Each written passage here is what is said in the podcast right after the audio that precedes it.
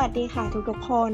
กลับมาพบกับรายการ Knowledge Fun Zone กันอีกครั้งนะคะ กับดิฉันนัทมนต์อธิปัญญาสินผู้ดำเนินรายการในวันนี้ค่ะ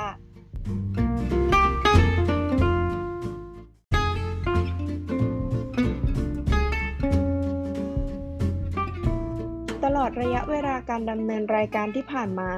วันนี้เราก็มาถึง episode ที่ 4 กันแล้วนะคะ ก่อนจะเข้าเรื่องกันนะคะ ดิฉันต้องขอเกริ่นถามทุกๆคนก่อนว่า มีใครเคยสงสัยกันไหมคะ ว่าทำไมสินค้าประเภทเดียวกัน แต่ความนิยมชมชอบของผู้บริโภคนั้นไม่เท่ากัน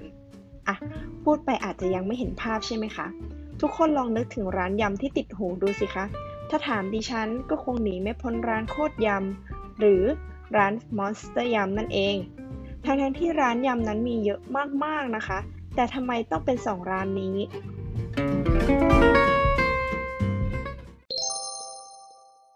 วันนี้เรามีคำตอบมาให้ทุกๆคนกันแล้วนะคะ เตรียมพร้อมกันหรือยังเอ่ย ถ้างั้นเราไปฟังกันเลยสำหรับ episode ของวันนี้ เราจะมาพูดถึง 3 เหตุผลที่ลูกค้าไม่กลับมาซื้อที่ร้านยำลูกชิ้นวาซาบซ้ำและทางแก้สุดคลาสสิกที่เพียงแค่คุณรู้เทคนิคการจัดการตราสินค้า เหตุผลที่1ชื่อร้านและโลโก้ไม่เป็นที่จดจำ ถามว่าแล้วมันเกี่ยวกันตรงไหน ก็อย่างที่ดิฉันได้ยกตัวอย่างไปข้างต้นนะคะ ร้านยำมีตั้งมากมายทำไมดิฉันถึงนึกถึงร้านโคตรยำหรือร้านมอนเตอร์ยำเหตุผลง่าย ๆนะคะ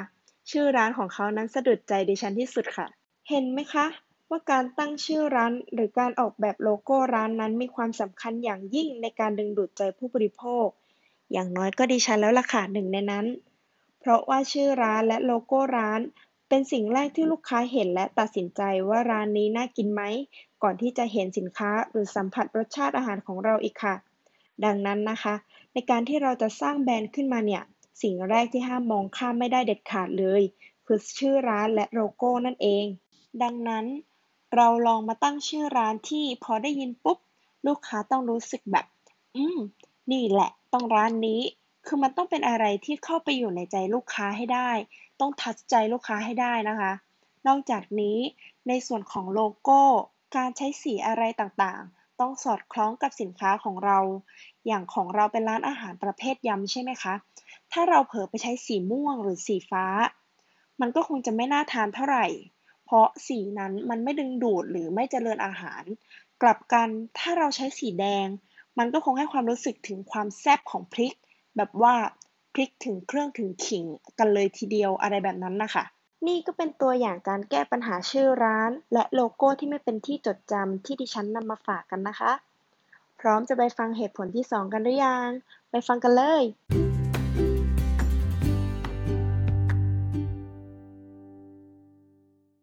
มาสู่เหตุผลที่ 2 กันนะคะ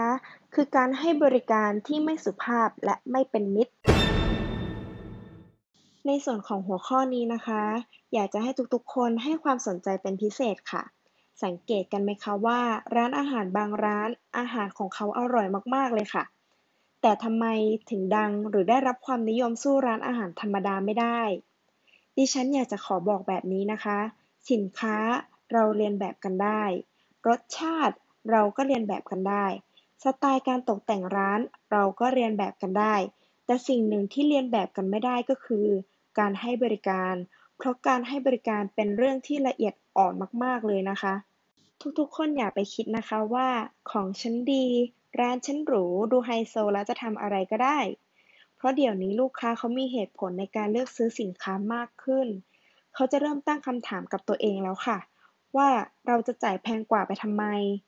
ในการตั้งคำถามตรงนี้นะคะ จะส่งผลให้ลูกค้าเนี่ยให้ความสำคัญของภาพลักษณ์ลดลง พวกเขาจะเริ่มแสวงหาแบรนด์ที่มีคุณค่ามากขึ้น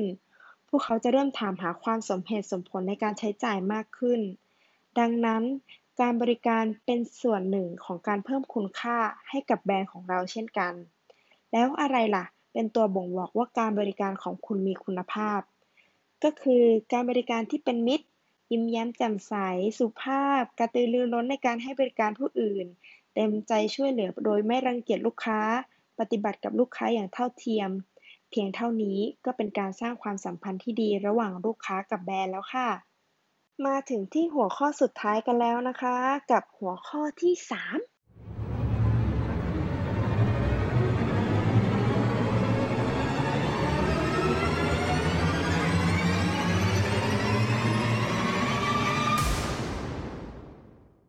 คอนเซปต์ร้านไม่เป็นที่สนใจ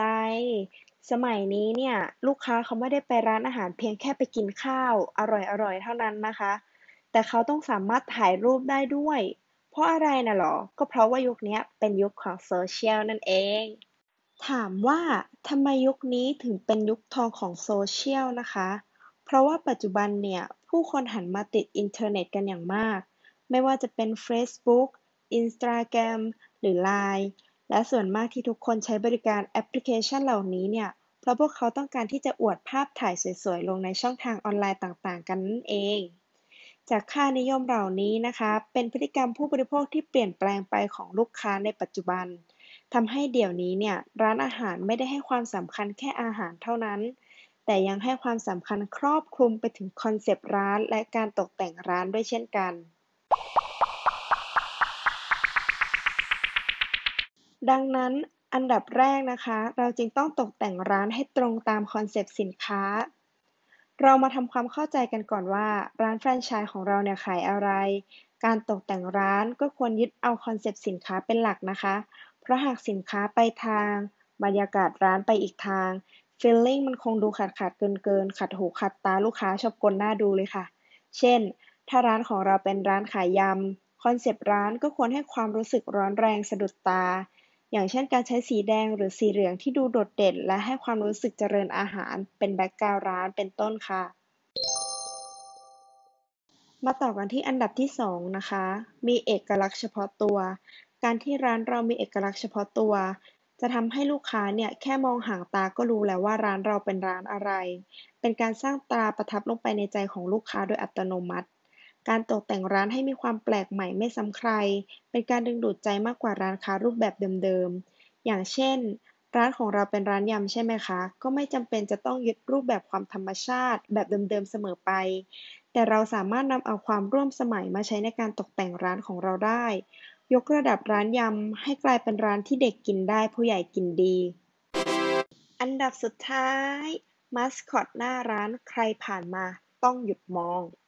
เป็นการวางมัสคอต หรือตุ๊กตาต้อนรับที่มีเอกลักษณ์โดดเด่นนะคะ ไว้บริเวณหน้าร้าน ไม่ว่าใครเดินผ่านไปผ่านมาเนี่ยก็ต้องหยุดมอง และมัสคอตที่เราใช้เนี่ยจะต้องสื่อถึงสินค้าที่เราขายด้วยนะคะ อย่างเช่น ร้านเราเนี่ยขายยำใช่ไหมคะมัสคอตที่เป็นพริกก็คงจะจำเจไปเพราะร้านนั้นก็ใช้ร้านนู้นก็ใช้ เราลองเปลี่ยนใหม่ดูไหมคะ เป็นตุ๊กตาปีศาจน่ารักน่ารักตัวสีแดง ให้ความรู้สึกร้อนแรงเด็กๆ น่าจะชอบน่าดูเลยค่ะ หรือตุ๊กตารูปครกเก๋ๆนะคะ เพราะยำก็ต้องคู่กับครกอยู่แล้วใช่ไหมคะ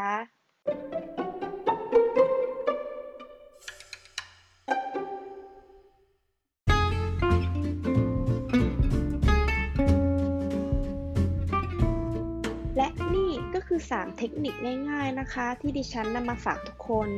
เห็นไหมคะว่าการสร้างแบรนด์ให้น่าสนใจ ให้ดึงดูดลูกค้าให้เขากลับมาใช้บริการเราซ้ำให้กลับมาซื้อสินค้าเราซ้ำเนี่ยไม่ใช่เรื่องยากอีกต่อไป ถ้าทุกคนชื่นชอบนะคะ ก็อย่าลืมกดไลค์กดแชร์ เป็นกำลังใจให้กับรายการ Knowledge Fun Zone กันต่อไปนะคะ และถ้าทุกคนไม่อยากพลาดเทคนิคดีๆ แบบนี้ หรือถ้าอยากรู้ว่าครั้งหน้าเราจะมาด้วยหัวข้ออะไร อย่าลืมกดติดตามรายการ Knowledge Fun Zone ผ่านช่องทาง YouTube Facebook TikTok a c k e r ตามที่เราแปะลิงก์ไว้ให้นะคะสำหรับวันนี้ดิฉันนัทมนต์อธิปัญญาสินผู้ดำเนินรายการ ขอลาไปก่อนนะคะ สวัสดีค่ะ บ๊ายบาย